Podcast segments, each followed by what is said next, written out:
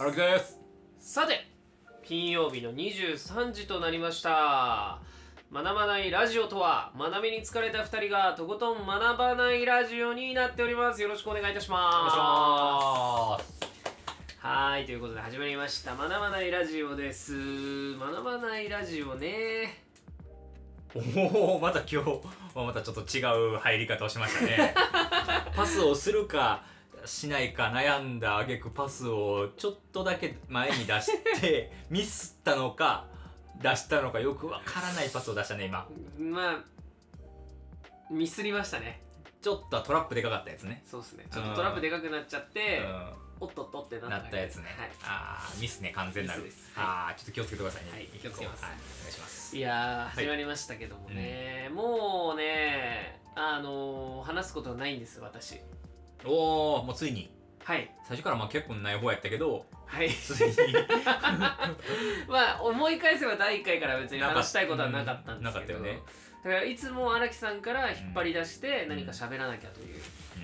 気持ちでいたんですけども。いよいよ尽きた。そんな僕も。そんなあなたも。はい。もう生きてて何も考えないで生きてるんで、ないっすよね。新しい情報が。うんまあまあこんなご時世やしね。余計にね、はい。あんまり出ることもないしね外に。なんすかね。うん。だから例えば最近、うん面白いなって思った作品の話とかどうですか？作品ってどういうどの？漫画でも、うん。映画でうんも、うんうん。アニメでも本でも、うん。ドラマでも、うん。映像作品でも。うん。最近面白いなと思ったうん作品について喋るとか。おおーいいんじゃないですかそれ。ちなみに僕は、ないっすけどね。うわー最悪。最悪ですねそれは。もう。あーでもああ思い出した、はい。アジンが完結しました。あーアジンって有名ですよね。ああったのあったのね。そうそうそうそうそう。そう、アジンって結構前からねちょっとなんかこう、いわゆるなんだろうダークアニメかもしたっけ？してんアニメじゃないかな。かもしてるんじゃないですかね。してるよねあとアジンと引き続きその要はいわゆるダークファンタジー系というか、うん。そういったもので代表されてて当然そっちの方が早く出てたので言えば「進撃の巨人」もそうですし完結して。終わりましたね。うん。やっぱなんかそういったちょっとこうダークヒーローものというかダークファンタジーものっていうのがすごい流行った時代に僕多分高校生中学生とかなんであー。そのままそいつらが継続して続き続けて、いよいよ完結と10年ぐらいの時を経てという感じですよね。だから最近ポンポンと終わったっていう意味では味も終わったなとか「まあ、進撃の巨人」読んでます？えっ、ー、とね最終巻は読んでないですけど、はいはい。まあ割とつい直近の巻までは読んでますね。あはい。ーあじゃあなんかあれですね。結構まあどうなんだどこまでこう話してたら。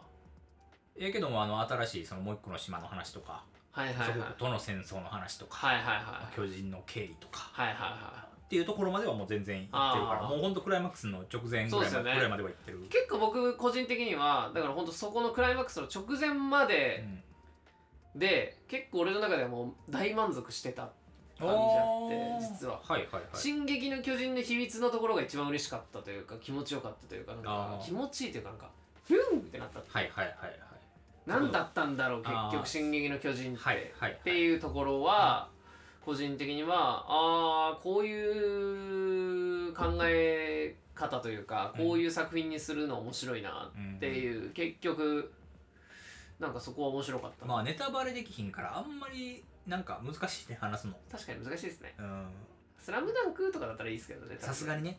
さすがにもう今ネタバレを怒ら怒られてもしょうがないところがあるからね。さすがにね。確かに、まあまあ言ってまだね読みたいけど読めてないぐらいの人がまだいるかもしれない作品って難しいじゃあダメだ。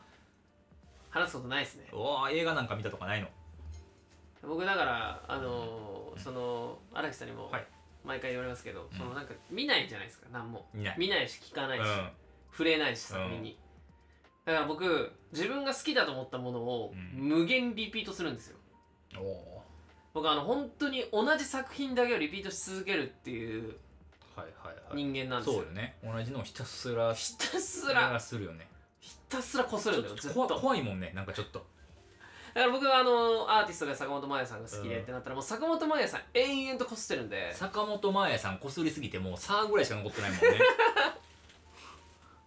やーからこすり続けてもうさーぐらいしか残ってないから、そうっすあとね5年ぐらいで多分いなくなるもんいなく いやもうね玉木さんとかもそうでもうあー。延々と延々ときこすっちゃうんですよ。玉それだけ。木浩二さんももうターぐらいしかない確かに、うん、いやでもほんとそうで、映画だったらもう僕はインターステラああまあまあ比較的新しいけどね。ーでももう俺からしたらおー。高校生とかだと思いますよ。10あーああ。それはそうか。189かな。ぐらいじゃない、うん、もう永遠でしたね。逆に多感でそのあらあらゆるこうインプットを意識してこう見た最初らへんの作品かもしれないよね。そうですね。うん。だからその影響を永遠と受け続け今もその作品だけしか見ないですああそれ尖ってるね。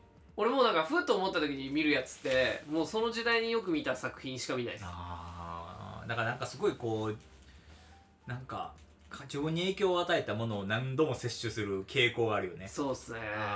それねあのもう僕のほんま身内の話で申し訳ないけど、はい。僕のね姉がそのタイプで、もうへね多分ね中学校ぐらいから読んでた漫画とかをもうね一生読んでるえはもう一生読んでんアップデートしないですもんね。もううん。まあけどねあの、まあ、当然なんかミーハーの新しいものとかははいはい。こう全然こう買ってきて読んだりとかするけど、なんかやっぱりちょっと暇な時とかにこうふとなんかなんかしてるなって思ったらその本読んで。る、いやすげえ気持ちわかるんですよね、うん。いやもちろん俺も見る時あるんですよミーハー的なのも。うんうん。たまに、別にまあまあ悪いことじゃないからね、うん、別に全然見るんですけど、もう気づいたらそっち読んでるんですよ、うわーすごいね。俺ももう漫画あガッシュとか。ああ無限。ライク先生のね。無限こすりです。無限こすりしすぎてるよね。もうガッシュなんて何周したかわかんないです。でも毎回泣いてますもんもうページ何個か落ちてるもんね。見すぎて。しかもそうなんです単行本実家にあって全巻買ってるんですけど、まあライクさんねちょっとあの事件あってまあね。あれですので、あの Kindle 出るのすげえ時間かかったんですよ。原稿ね。原稿の問題で。そうそう問題とかねいろいろありましたね。あの遅れちゃって Kindle なかなか出なかったんですけど、はいはいはい。Kindle も出始めたのがうん2年前ぐらいかな、そうね。で2年前出た時に Kindle で月に2巻更新されてたんですよ、合併版が。ああはいはいはいはい。で合計18巻ぐらいだったんですけど、うん。もうその9ヶ月間俺幸せでした。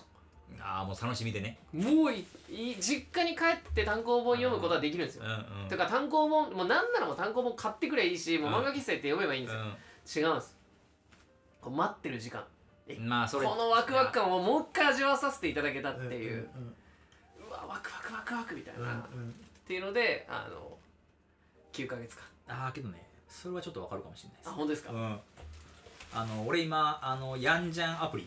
あのヤンジはいはいはい。ャンの公式アプリで、はいはい。あれもう1日1話あの見れるようなえヤンジャン公式アプリって、うん。ジャンププラスとかではない。そうですよね、うんえヤンジャン。の週刊のやつって買えます？週刊買える。月あ今週刊で買えるんですか？週週刊の、うん、やつある。週刊ジャンプの最近じゃないですか？そうなんかね。しなんか俺ヤンジャンは毎回 Kindle で買ってるんですよ。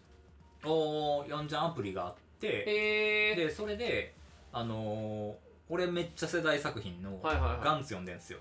うわでガンツねやっぱうっすらとしか覚えてなくて。ーうん。でまあいっぱい読んでんすよそれは当然。うんうんうん。並行していろいろ読んでんすよ過去の作品ね。いろいろ見たことない作品も含め、あのーもうい1日1話って俺最初1日1話読むのって向いてないかなって思ってたの、はいはいはい。1話やし、うん。コミック買ったらだって完結してる作品全部読めるやんと思った。けどなんかねあのーけど本来さリアルタイムの時って1週間待ってたの。1話が出るのに。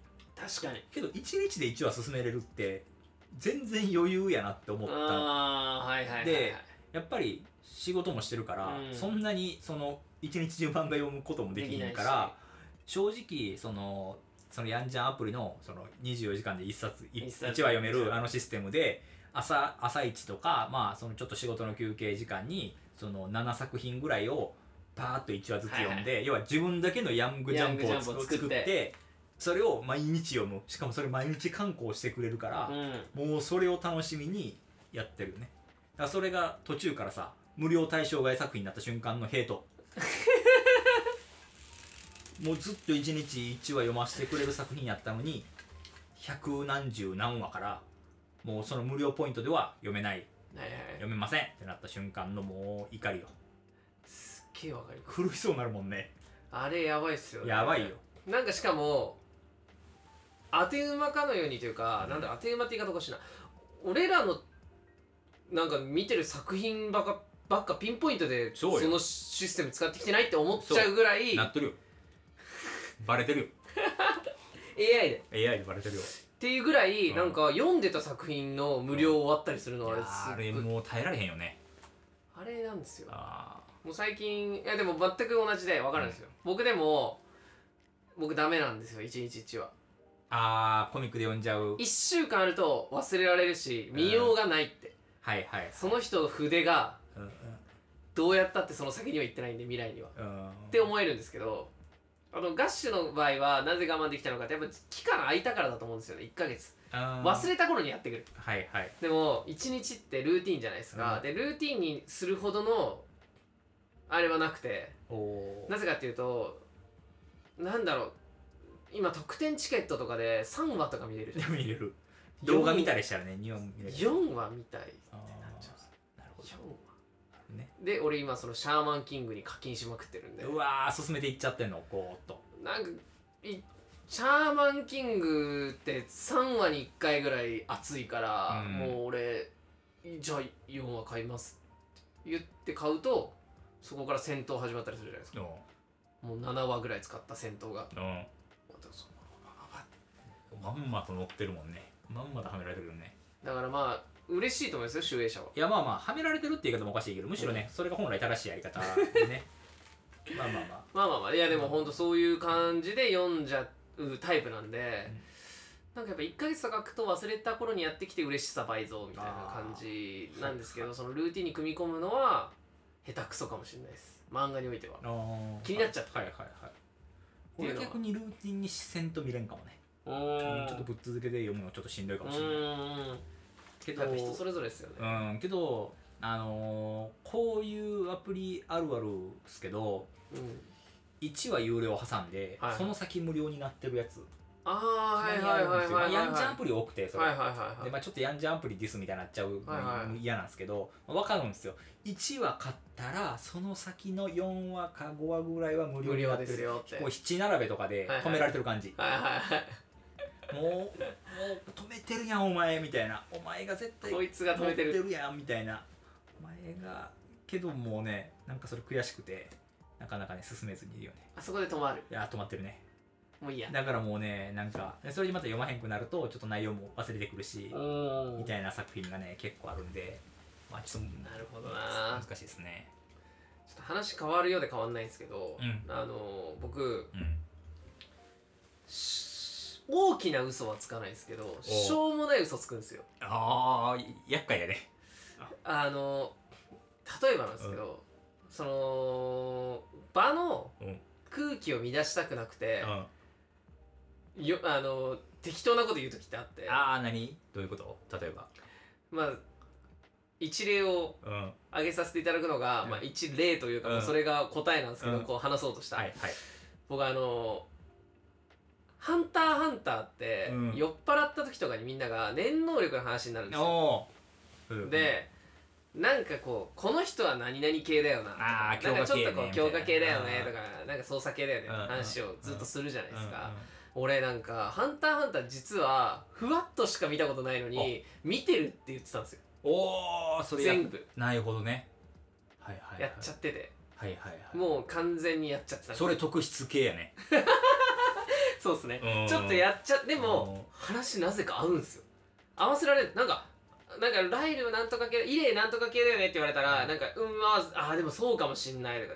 で強化系って言われたら強化だから、うん。もう分かるじゃないですか大体、まあまあまあまあまあまなんとか強化系だよね、うん、分かる分かるって言っとけばいいじゃないですか、うん。もうだから俺それで「ハンターハンター」見た気持ちになってもう過ごしてたの、うん。だけどレベル E も悠々白書も読んでるし、うでもなんか「ハンターハンター」って完結しないよねって言われてるから、うん。なんか見れなくーて、ずっと渋ってたんです。うん。うんもうこの分かるから。その待つ辛さ。うんうんうんうん。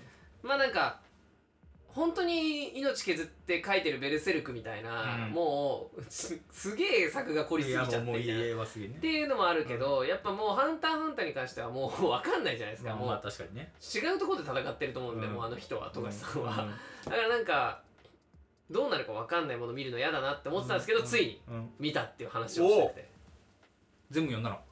えっと今暗黒大陸編でしたっけ？あもうほんじゃもうい言ってますやん。に入るところものちょっとこう占拠して終わったぐらいあもうそこまでしか進んでないですからね。でもそこからなぜ見てないかっていうとなんかこっからは多分まだ進んでなさそうな雰囲気を感じたから。一巻じゃない？残り。ぐらいですよね多分。っうん。ていう感じです。っ選挙終わったところからあんま進んでないもん。ていう感じです。めっちゃくちゃ面白かったっしょ。あのもう涙が。え尋常じゃなくないですか？なんか俺普通のう、ん。なあれあの面白さって何なのかもうんう言葉にしづらかったんですけど、うん。主人公が主人公じゃなくないですか？わかんない。なんて言うんだろう？あの主人公なんですよあめっちゃ、うんうん。なんだろうな？なんか主人えよくそういう漫画ってあると思うんですけどうん。例えばなんだろう？主人公とか、あ主人公じゃないな。なんだろうな？えー、と自分たちがやった行いがうん。世界にとっては大したことないよねみたいな、えー、と表現される漫画たくさんあると思うんですけど、うん。でもどこまで行ったって主人公は主人公としているんですよ。うん。そういう漫画でも。とか主人公じゃなくても主人公みたいななんか核がいなくてもなんかそういった表現をする漫画って俺はよく見てきたつもりなんですけど「ハンターハンター」って、まあ、もちろんゴンは超主人公なんですけど、うん。そのそういった主要キャラがいながらもなんだろうなすごく平気で世界が進んでいく。あの全然なんだろう。特にそのうーんキメラアント編ですか？うん。とかなんかすごくあもうめっちゃ大号泣してたんですけど、うん。もう後半もいやもずっと。ういやわかるよ。だけどそのなんだろうな思ってる以上に特別じゃないみんなが、うなんかもっと特別なキャラなのかなってゴンとか、うん。やっぱすごい成長が早くてとか、子供もうそういう少年漫画的な要素もあるのに、すごくでも別に世界はそんなんじゃ動かないというか、うん。変わらないというか、だから何みたいな感じで進んでいく、うん。主人公ファーストじゃなくて、いろんな人間の思惑とかいろんな人間の感情がなんかすごくないがしろにされてる世界みたいな、あんまりどうでもいい。世界にとってはどうでもいい、うん。みたいな感じの作品って、あんまりなかったような気がして王道少年漫画にしては、うん。例えばなんか僕好きなのだと「僕らの」とか好きなんですけど例えばなんかでもあれも結局主人公の命まあまああれは世界界を変えてるからね。そうですなんかしかも世界を変えてるし、うん。自分の命っていうのを、うん。がすごく俺価値が高くなってると思うんですよあの時って、最大化されてるからね。最大化されてる。命を最大化するっていうまあまあテテーマというテーマやからねそれはね。なんかそういったのってあって、なんか、まあ、世界救うものでもそうだし、うん。全部そうなんですけどなんか「ハンターハンター」に関してはものすごい偉業を成し遂げた人たちが別に世界にとってそういう人がいたよねぐらいな感じのレベルうん。に扱われたりする瞬間とか見た時にこうゾワッとしたというかちょっとレベル意味も感じつつ、まあどこかで起きてる。どこかで起きてる些細なだけどそれがすごい出来事やねんけどね。そうそうそう。なんか、うん。ジョジョもそうかもしれないですけど、うん。ある意味ちょっと、うん。ちょっとだけ、なんかそういうような、うん。でもジョジョよりもっと厳しい世界な感じを描いてるのがしかもあれがあれはどこでしたっけ？ジャンプですか？ジャンプです。っていうまあそうそうやね。うん。なんかうわーすごいなーみたいな、うん。だからこそずっとみんなもう好きで、うん。だからこそいじってみたいな、うん。うん。ああいうのがあんだなっていうのを、えー今まで嘘つきつ続けてきた皆さんにあ謝りつつあハンターハンターついに見ましたよと。みんなが大騒ぎする理由分かりましたっていう、ーうん。ね。正直な気持ちです。いやーだってさあのー、ちょっともう「ハンターハンター」の話もしようかなと思ってるんですけど、はい。あのー、まあキメランド編のさあのー、えー、ちょちょっと話もう分かんない人ねちょっとうん本当分かんないと思うんですけど、あのー、キメランドに捕まってさはい。その念能力のさ調べ方をさ喋らされてしまうの脳をいじられてね、はいはいありましたね。あの弓の子ね。とかめちゃくちゃすごくないですか？あれハンター試験出てきててさ何十巻ぶりぐらいに出てくるんですよあれあの子、あのそうっすよね。しかもハンターになった知りこの中ですもんね。でああいう描き方をするっていうなんか人の使い方というかその効果的なポイントっていうところもそうだしあとさっき言ってたようにさその主人公の行いが世界に対して影響を与えないっていうところとかは、すごく現実味があるというか。そうなんですよね。そうなんか才能があると言ってもどんだけ力があると言っても別に世界に対してはそんなに多彩なことじゃない、うん。あのあれで言ったらその幻影旅団とかもはいはい。なんかすごいみたいな感じに見えるけど、うん。あくまでちょっと裏組織の中でうん。ちょっとこう名が売れてて、こうちょっと悪いことを大きいことをやれるけどあれもちょっと裏社会に対して影響力をガンって発揮はできるけど、うん。けど多分現実社会じゃあれは割とさらっとうん。抹消されてることというか、なんか今のパワーバランスで言ったらあの別にあのメンバーって実はそんな強くなくなかったうんみたいなところに今正直今落ち着いてきてるというかそうですね。よく思ったらね。うん。あって思ったらやっぱりもっと世界にはすごい人たちがいて、うん。能力的にもた高い人がいて、けど能力だけでどうにかなる世界でもなくてうん。もっと政治的な部分とかが大きくて、そこをえ持ってなかったら別になんか些細なことというか、一個人の能力の大小なんて世界にとっては割とどうでもいいことなんじゃないかなって、まあそれがちょっと暗黒大陸編が出てまたさらにこうそこがそうっすね。さらにフォーカスされてるというか、まあ、逆にね能力の大小がもう少し注目されるようになってくるというか、まあ、今後だからもうちょい能力によって個人によって世界を変えれるような社会にちょっとずつ変わっていくんかなとうん思う、っうん。ていうようなこう切り口がね変わっていくんかなと。思そうですね。うかもね。確かになんかそういうでも本当になんかそういう、なんだろうなあのうん。なんすかねあの不思議なもうとにかく不思議な感覚だったんですよね俺にとっては。なんかその、あんまり見たことないジャンプ漫画だったんで。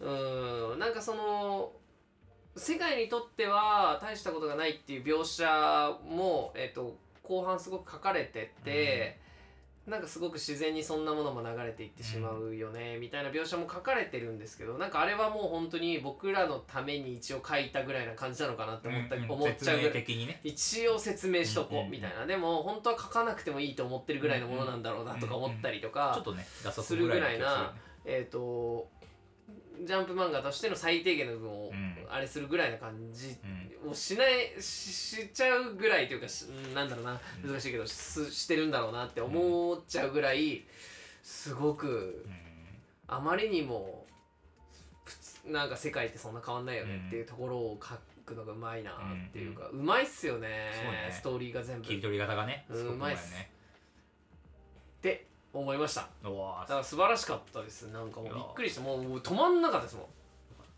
でそれもちなみにあの僕最初アニメで見たんですよ。ああそれはわかるよ。あのー今改めて見たい人とかはアニメでいいと思うぐらいアニメの出来がいいんですよ、アニメすげえできいっすよね。うん。なんか俺結構漫画の方にあの途中から変えてるんですよ漫画はいはいはい。あまあ、アニメもあれなんで、うんででもアニメのクオリティすげえ高いいです、ね、やよかったすごい。うん。あなたとてもいい音がするわ。そうね旋律のとても優しい音がする。わ 似てるか似てないかで言ったら勝因に。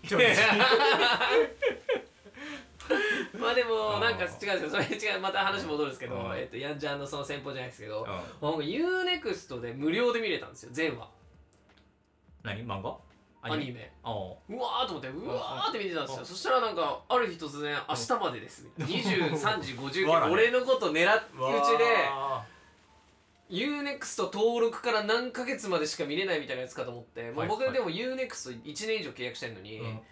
もう俺が「ハンターハンター」見始めてからうわ。3日しかなかったんじゃないかみたいうなわ。でもそれで俺はギリキメラアントの真ん中ぐらいまで見たんですよ。ああだいぶいいところぐらいまで、まあ俺も、まあ、修行終わって突入するぐらい、あもうそうですね、うん。突修行らへん。修行長いよねだって。修行長いっす。修行半分ぐらいからなあれ実際め実は。ちゃくちゃ修行するっすよ。実はね、まあそこ見てう、でその後まあ突入のところから漫画だったんで、ん。突入から漫画で見あアニメで見てもよかったぐらいな多分作品だろうな。すごいよね突入からのあの話もさ。だってさ俺めっちゃ好きなのがさあの先生とかがさはい。あんだけこうさまあ言い方悪いけど生きっててさほんでさ一人毛抜けちゃうわけじゃないですか、はいはいはい。髪の毛さ。真っ白になっちゃうそう。もうあのその恐怖にさやられて。けどあの人がその要は仕事をするわけ、うん。まあ要はねギリギリまで近寄らへんかったけど、うん。けどまあそれが後にすごい影響とかを与えたりとかしてさ、その行動にそれ結構意味があったりとかして、でこう敵が人間性を維持なんかね獲得するところとか、あんだけこうね無感情の象徴として描かれてた敵たちが、うん。ちょっと人間的な感情を得ていくうん。くだりとか成長をあの短短期間でいろんなものが成長していくくだりをさなんかそんな成長してるってことを言わないでちゃんと表現してる。そうっすね。漫画のコマで表現してる。うその野暮なことがないというか。ん野暮なことはないですね。ね全然説明的じゃないしすっごいなって思うよね。もうだから最後さあのーなんかこうぐ軍議を最後撃ってるわわけじゃないですか。あのくだりとかもし無理よね。もう俺あれは漫画史上トップ3にはい間違いなくやーあれはなあれはねいっぱい漫画読んでてもあれはやっぱり入れないと無理ですよ、うんあれはあすあれは本当に間違いなくトップ3ですね。いや俺の中ーでも。生きてて。ね名前のくだりとかさ。いやー、ねすごくいいよね。なんすかね。だからいやあんあんななシーンを描ける人がっていうぐらいすごいシーンよねあれ。ー人が描けるシーンじゃないですよねそう最本当に。最後最後うん。本当にもう。なんか神々しいもんね。なんか神話みたいな。本当に。神話みたいな感じですよね、あれはだから。けどあれがなんかすごいこう漫画の力、うん。なんかすごい漫画家の人ってやっぱ当然やけどすごいなとうん思うよね、そうですね、うんなんかねそういうとこに帰結してしまうけども。素晴らしかったですね。いやなんかねほんまはなんか本腰入れてなんかもうもっと語りたい気持ちでいるぐらいにはこうすごい作品なんですけど、まあ、それにねちょっとこうあんまりに偏りすぎるとうん。もう分かんない感じになってしまうんですけどね。まあまあ。本当はねあのこういった話をするときに「ハンターハンターの」あのあらすじ紹介とかをすべきなんやと思うんですけど あそういうところはちょっと飛ばして省かさせてもらって。省かせてしまうね省かせていただきまして。いやーちょっとだからまさか俺が適当に提示したこのマン好きな作品からこんなにいや確かにね。今もだって結構喋ってますよ。だって俺の好きな作品一緒ないもんね。喋ってないもんね。あじゃあお願いします。今今日だからもうその日にしましょうよ。あもう今日は？うん。ああまあそんな俺もないんですけどまあ俺は結構定期的にあらゆるものをね本読んだりもしてるんで、で、まあ、つい最近ですね「あのミナリ」というねあの今回のえーっとまああの映画の賞とかのはい。割と、まあ、最有力候補と言われていた、あのまあ、結局あのノマドランドっていうものがねあのはい別のアカデミー賞を取る取るんですけど、まあみみなりが取らなみなりという作品なんですけどもみなりが取れなかったんですけども、まあ、みなりという作品がございまして。それは何作品ですか？映像的にはえー、と映画ですね。映画で。海外映画アメリカ。まあアメリカのアメリカをの映画はいはいはい。なんですけど、えーとまあ結構古い、まあ、アメリカの時代を描いてる。うんうんうん1950年ぐらいなんかな何年ぐらいちょっとちょっとまだ早く上なんですけどで、えー、とそこにこう移住してきた、えー、と韓国人の夫婦ですね、はい。が、えー、とそこで、まあ、要は移民移民をしてきて、はいはい。まあ、そこでこうね次の世代に向けて何かを残していこうとするような話なんですよ。だから、まあ、おばあさんは、えーっとまあ、その息子夫婦に呼ばれて、まあ、最終的にこのストーリーの中で、えーまあ、アメリカ韓国からアメリカに出てくるんですけど、うん。まあ、韓国語しか喋れず。はいはいはい。で、まあえー、と息子とかの世代はあ英語と韓国語を喋れ、うで、まあ、お父さんお母さんもまあ下手下手なりにまあ英語と韓国語が喋れるみたいな感じの話で。で、まあ、そういった話のこう何が何がまあこの話の時期かっていうと,、えー、とお父さんは何としてでもその自分の代でその事業なりをなりを築いて息子の世代に何かを残したいと思ってんる。その移民をして要はアメリカンドリームじゃないけど、うん何かを残して自分えっ、とねこの夫婦たちはえっ、ともうあのバスをとんなんか電車の車両を家にしたみたいなもう要はもうそれうん。もう要はもうすごく安いもう要はすごいところに住んでるんですよね、うん。もう雨漏れとかもひどい、うん。ほんでもう周りは自然しかない、あ、うん。けどそこに畑を作って韓国の野菜を作って、はいで韓国移民が年年にどんどん増えてる時代やから、うん。そういったものが今後もっと伸びてくるはずやからっていうけど、そこでこうその畑を耕して事業を作りながらけど日々のお金を稼がないといけないから、うん。そのひよこのなんかオスとメスを選別する仕事をしてて、はい。けどそんその仕事にまあお父さんとか、まあそのね、主人公はすごくこう適応もしてて仕事もできる人なんですけど、うん。けどまあ言うとあまりいい仕事ではない、うん。まあ稼ぎもそんなにいいわけでもないし、けど韓国系の移民の人とかっていうのは当然その仕事を選べないみたいな描写は当然なんかうっすらとはあってまあなんかどこの都市に行ってもそのことを永遠に俺たちはやってるんだみたいなこうちょっとした閉鎖感はあってだからこそ息子をそのループから抜け出させてあげたいっていうまあなんかそのお父さんの気持ちが伝わってくる。で、えーまあ、その中でこうお母さんはけどとは言いつつこんなみっともない暮らしっていうものをしたくないし、うん。畑みたいなそういう夢見てることに対してもちょっとストレスがたまるし、で、まあ、ちょっとイライラしてて喧嘩もしてると。でけどおばあさん世代っていうものはなんかもっとその辛い生活っていうものに慣れてるから、なんかそれに対してすごく楽天的な、こうなんかもう何起こってんだいはっはっはっていうテンションなの。けど、まあ、なんかそのおばあさんもまあなんか途中で病気になっちゃったりとかして、でまあ息子も最初おばあちゃんに懐いてなかったけどおばあちゃんに懐くことによってこうちょっと世界の見方がちょっと変わったりうん。最初はすごいねうなんか疎ましい存在と思ってるの、うん。ただただ楽天的で、うん。でなんかまあ教養がないことをバカにもしてるの、うんうんうん。やっぱり英語が喋れないことをバカにして、英語で文句言ったりとかすんの、うん。要はちょっと結構あダメな描写が出るのね。けどけどそういったものが価値観やと思ってたその息子たちが、うん。孫世代がまあそういうおばあちゃんの生き方にちょっと共感するというか、うん。そういうおばあちゃんの強さみたいなところにこう本質みたいなところに気づくシーンがあって、まあ、急におばあちゃんに懐くシーンがねあったりね。あったりとかするのねででちょっと話がこう軌道に乗ったタイミングとかでまたトラブルが起きてで、まあ、結局話のまあ軸としては結局どうなったか分かんないようなまあぶん投げたわけではないけど、うん。結局もうねあのーなんかうまいこと言ったかうまいこと言ってないかよく分からへんような感じになるの最後、はいはいはい。どうとも取れるうん。終わり方をするのね。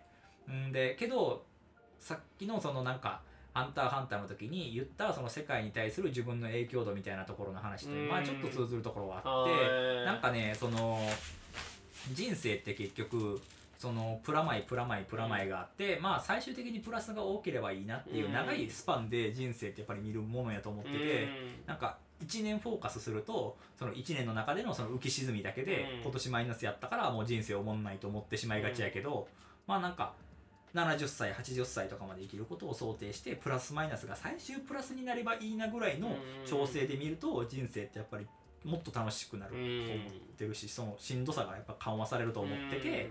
でなんか男の主人公の男の人は割とその先のスパンを見てる。女の人は割とその短期間でのそのもっと幸福を望んでるっていうところでまあなんかどちらかというとまあすり合わせてそのもっと長いスパンで見ていくことを最終的には選んでいくというか、はいはいはい。まあ男の人もけどその短期間で幸福を求めないといけないっていうことにもちゃんと寄り添うという。か、はいはいはい。でまあお互いのまあいいところをまあまあ見つけようとしつつも、うん。けどそんなうまいこといかないの。まあまあまそう。だからなんかねことごとくあらゆることが思ってる理想通りにいかないの。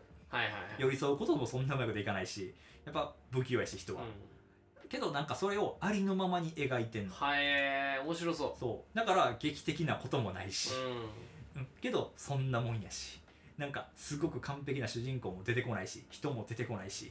みんな不完全やし、なんかいいこともあれば悪いこともあるし、うん。どちらかというとその作品内では悪いことの方が多いの。うんうんうん。最終的にはめちゃくちゃ悪い悪い方に終わんの、うんうんけどその映画の段階で言うとマイナスだいぶいったところで終わんねんけどプラスも感じさせるようなところで終わる。はいはいはい。っていう感じ。でそれがまあ残り10年20年経った時にまあ最終プラスになるかもしれへんし、っていうところのなんかその身なりっていうのはそのなんかこうセリっていう要はやその草葉っぱのことなんですけど、まあこういうあらゆるところで咲くどんなところでも咲いたりとかする、えー。まあ、それをこう次の世代に引き継いでいくみたいな話、はいはいはいはい。自分の世代じゃなくて次の世代のことを考えて、だからお父さんにとって自分の人生だけじゃなくておと息子の世世代まで考えた上で多分幸福の差し引きをしてる、うん。プラスマイナスを息子の世代まで全部足した。要は百何十年とかで多分計算して話を考える、っていったようなね話になってるちゃくちゃいいじゃないですか。そう。なんかああれですね。いいっすね。いや見ないでしょうけど。見ないですよ。見た気にはなってるけど。見た気になったんで。うもわーそのね。ちょっと気分がね向いたら見ていただければと思うんですけどもいやなんかね最近はねあのまあそういったようにねあのまあだからすごくねこう劇的じゃないっていうところがねうん。すごくこう人生において重要やなと思ってて当然なんか劇的にあらゆる人生が動くものとかエンタメ作品とか見てそのバッと気持ちがね明るくなるっていうところもすごく重要かもしやし、まあ、好きやし見るしね全然。けどなんかねこうありのままにものを描いてるというかうん。なんかそこのこうなんやろね。価値観を思い出させてくれるというか。ん。なんか人生ってあそういうもんよね。そういう認識でまずいることがスタート地点よね。っていうようなね。まあその中でこう幸福をどれだけ積み上げていけるか。っていうところにすごくね重点を置いてるような。最いいっすね。なんかその荒木さんももしかしたら見てくれてたかもしれないですけど見てくれてたとか見てたんですけど一回だけその話で今リンクしたことがあって、うん。僕あの自分のツイキャスああ大柴さんが来た回がはいはいはいはい。あの時の話がもうまさにそうでおその大柴弘樹さんっていうシンガーソングライターのまあもう本当に今やねシンガーソングライターさんっていう枠組みによったら大御所ですよね、ね。もう本当に。やっぱシンギター一本で歌ってる人って、ね。で、まあ、僕よく楽曲提供していただいたりとか。で、まあ、大柴さんが僕の放送見に来てくれて、じゃあ大柴さんの曲歌わなきゃなみたいな話になって、まあ、うん歌歌った後にまあ話したことなんですけど僕が多分音楽における言葉で一番影響を受けてるのが大柴さんの言葉なんですよね。でそれがまあ本当まさにさっき言ってたようなことで、えー、とさっき言ってたことなんだけどそれは僕が解釈してるところにもなるんですけど、まあ、大島さんに言われたのは言われたというか僕が聞いたんですよね。うんうん。音楽におけるグルーブって何ですかって聞いた時に大島さんが言ったのはもちろんリズム縦のリズムっていうのがあって、でまあ物語ストーリー要は一曲があって、っていう中で、えー、とみんななんか勘違いしてるのはグルーブをそのリズムの縦のリズムの一発一発の中にその中にグルーブがあると思ってるかもしれないけど違うんだよねみたいな。その4分だったら4分の曲の全部を通してグルーブを出せるかどうか。うん。だから1回のリズムでもないし一発のその音でもなくてそのじゃあ A メロで歌っ1番から2番3番大サビまであって1番で歌った時にちょっとじゃあここのピッチがああで、うん。ここのリズムがああで。でもそれを修正するってだけでも2番から物語になるよねって。うん。それが2番では違う歌い方に変わるだけで物語、それがストーリーになる。っていうのは僕の中ではすごく感銘を受けていて1曲を通してグルーブうん。感じる。グルーブする。うん。っていうのは僕の中で最近その中で落ちたのがそれって人生にも言えるよねっていう、人生全体で考えた時に波があってうん。落ちる時もあって上がる時もあって終わる時もあってまた上がる時があって。でも死ぬ間際の人間が大体言うのって死ぬの怖くないっていううん。その一言に大体の人がたどり着く。なんかテレビでもやってたんですけど100人いたら100人は長生きしてる人って100人いたら100人がもう死ぬのは別に怖くないよってなってるっていう。なんかそれって今はすごい死ぬの怖いけど、そのじところまで生きてるともうそうなんなくなってる、うん。それって多分なんかその波をいろんな経験をしてなんとなく最後幸福だったからだと思うんですよね、で自分の人生が幸せだと思えるようなところまで生きてきたからだと思うんですけども。なんかそれをすごく人生をグループとしてもう考えられるよなっていうところの話をしてる時にも大柴さんが「それ俺人生でもいると思うんだよね」ってコメントがあった時のうんなんかああすごい自分が音楽をしてきてよかったなって一個思った瞬間でも実はここ最近では出来事としてあって、はいはい。まさにだから今の話もそうでなんか別に特別なことが起こるわけでもなかったし、めちゃくちゃ落ちることもあるだろうし、うん。でめちゃくちゃまあ時にいいこと。うん。もうこの繰り返しのグルーブを最終的にいいストーリーに持っていく。うん。自分の人生がいいストーリーだったと思えるように持っていくことが重要なのかなみたいな、そうだからいねいストーリーだと思い込めるっていうところもすごい重要だと思うし、なんかそういった風になまあまだ分かんない感うん。多分は僕とか荒木さんじゃ計り知れない7080の人たちのいなんかやまあまあまあ当然ね。なんか多分恐ろしい領域にいるはずなんですようん。当然。なんか最近の玉木さんの歌聞いてても思うしなんかもうちょっとおかしくなってきてるんじゃないですか。やっぱ神様降りてきてるみたいなもう迎えに来てるんですよどう考えてもみたいなそれもそうだしやっぱその80年とかうん。90年100年まあ多分僕らの世代だったら下手したらうん。120ぐらいまではうん。生きちゃう説あるじゃないですか、まあまあね。下手したら。まあね。でまあ可能性はね。可能性としてはもうっていう時代になってくる中でうん。なんかそういうふうに思えるだろうし思ってるんだろうしそういうだからあんまり気にしなくていいのかなみたいな一般モブとして。うん世界における。うん。感じな感覚にはななれるだけで幸せというかそう,、ね。思えるだけでもう人生豊かだなとは最近すごい思うかあなその話にねちょっとだけね、はい。乗っかる感じなんですけど、はい。あの最近ねあの僕はねその宗教的な意味じゃなくて学問としてのね仏教を学んでるんですよ。えはい。でまあちょっとかいつまんで、仏教、まあ、学問としてあのまああの大事な思想みたいなところを、はい。まあ、めちゃくちゃ勉強してる方からするとすごくこうあっさい表面的な話なんですけど、えー、と人々が感じてるその不幸とか、まあ、幸せとか、えっとね、その前提条件としてちょっと話が前後してしまうんですけど、えっとね、今俺が想像しうる限り多くの人はさっきのその帳尻合わせの話をし、うん。すると多分ね大体の人が不幸やと思ってると思ってんのね、あのそれは別に悪い意味でも何でもなく、別に深い意味があるわけでもなく。だってそれほどやっぱり日々のストレスを感じることとめちゃくちゃ今日楽しかったなって思うことの差し引きってやっぱり難しいと思っててなんでかっていうとやっぱり世の中の人は大体週5週6週働いてて、で働いてる中にやっぱこう幸せを感じるのがそれベストではあるけど、うん。まあそこは理想論の話で、はい。やっぱりなかなかそこが難しくなってしまうっていうところでなんか日々のこう楽しみをそこまで見つけらせないというか見出せない人っていう人の方がやっぱ世の中世間一般的には多いと思うんですよね。で日々こう幸せを感じれてる人の方が少ないと思ってて、でであのーまあそういった中でじゃあ仏教っていうものはまあどうなのか。まあ僕仏教徒じゃないんで、まあうんその仏教を別にはい、ね、学べという話ではなくてなんなら宗教として入れっていう話でもないし、特定の宗教に対して肩入れがあるわけでもないですけど、そこはまあちょっと最初に言っておくんですけど、うん。えーとまあ、宗教というものはそもそもこう認識やと。えーっといや例えば、はい。まあ、悪く感じたりとか、はい。まあ、よよよく感じたりとかするっていうのはあくまで自分の認識じゃないですか。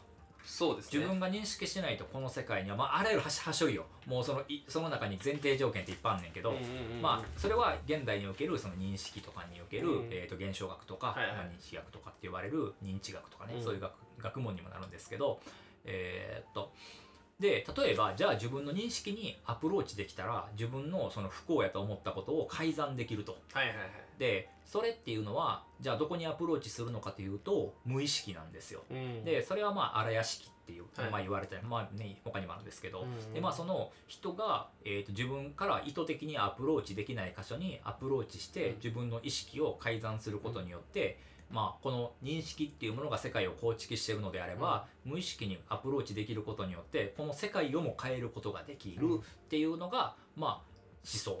でじゃあ無意識にアプローチすんのってどうすんの？ってはいうとえーとまあ今ビジネス用語とかでマインドフルネスなんか言われてますけどえーとまああの瞑想とかですね。